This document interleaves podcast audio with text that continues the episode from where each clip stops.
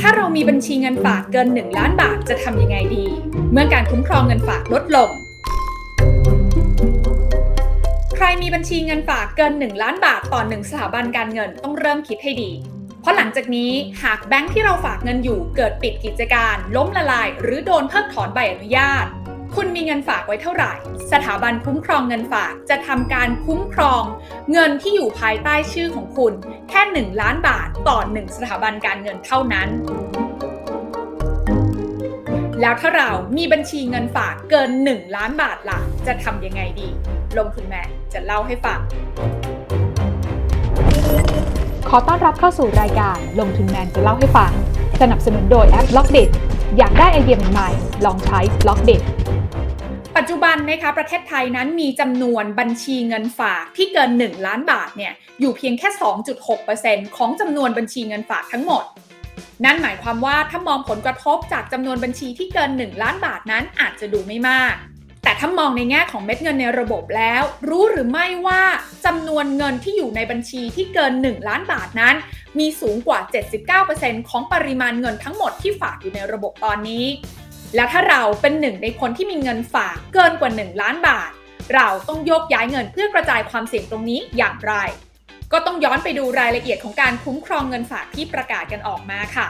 กรณีการคุ้มครองเงินฝากนี้นะคะ จะเกิดขึ้นก็ต่อเมื่อสถาบันการเงินที่เราเอาเงินไปฝากเนี่ยนะคะ เกิดล้มละลายปิดกิจการ หรือว่าโดนเพิกถอนใบอนุญาต ก่อนที่เงินฝากของเรานั้นจะครบกำหนด โดยสถาบันคุ้มครองเงินฝากนั้น จะคุ้มครองเงินฝากของเราเนี่ยนะคะ 1 ล้านบาทต่อบัญชีต่อสถาบันการเงิน นั่นหมายความว่าหากเรามีเงิน 5 ล้านบาท แล้วเราอยากจะให้เงิน 5 ล้านบาททั้งก้อนนี้เนี่ยได้รับการคุ้มครอง สิ่งที่เราทำได้ก็คือ เราสามารถกระจายบัญชีเงินฝากออกเป็น 5 บัญชี ไปยัง 5 สถาบันการเงินที่ได้รับการคุ้มครองนั่นเองค่ะแต่ประเด็นก็คือหากเรามีเงินมาก เราก็ไม่อยากยุ่งยากในการกระจายไปเปิดบัญชีหลาย ๆ แห่ง บางคนอาจใช้วิธีนำเงินส่วนเกิน 1 ล้านบาทนั้น ไปฝากไว้ที่ธนาคารของรัฐซะเลย แล้วการนำเงินไปฝากที่ธนาคารของรัฐนั้นปลอดภัยจริงหรือไม่ ลองมาดูกันค่ะ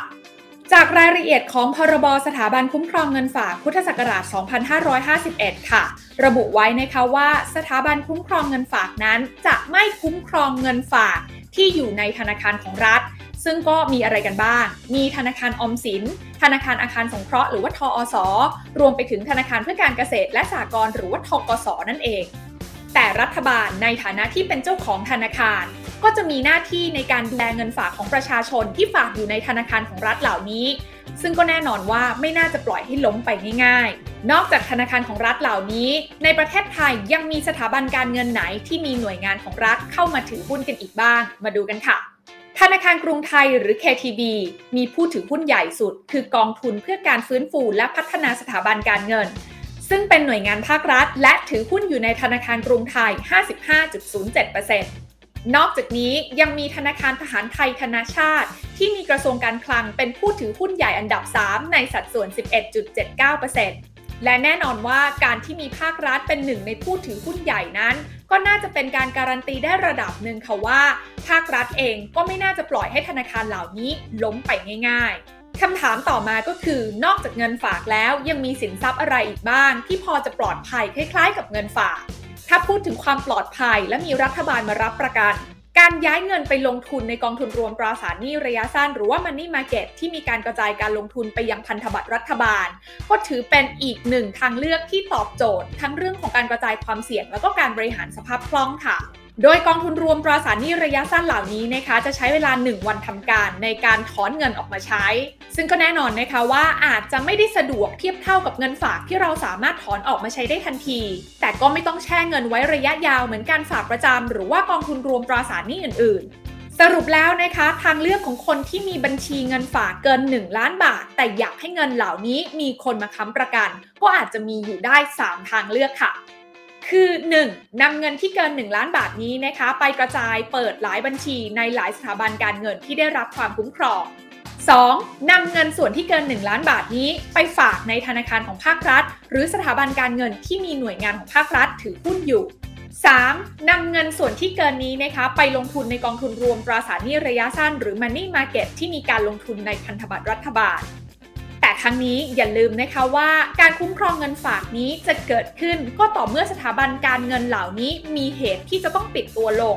ซึ่งถ้าถามว่าสถานการณ์ปัจจุบันของสถาบันการเงินในไทยมีความเสี่ยงเหล่านั้นหรือไม่ ก็ต้องบอกว่าจากการไปดูตัวเลขสถานะทางการเงินของสถาบันการเงินในประเทศไทย ซึ่งรวมทั้งระบบธนาคารพาณิชย์ของไทยเอง แล้วก็ธนาคารพาณิชย์จากต่างประเทศที่มาอยู่ในเมืองไทยด้วยนะคะ ก็จะพบว่ามีเงินกองทุนต่อสินทรัพย์เสี่ยงรวมเนี่ยนะคะสูงถึง 20.12%ซึ่งก็สูงกว่าเกณฑ์ขั้นต่ำที่กำหนดกันไว้ที่ระดับ 11-12%ซึ่งก็แปลว่าสถานะทางการเงินของสถาบันการเงินที่อยู่ในประเทศไทยตอนนี้ยังไม่น่าเป็นห่วงนั่นเอง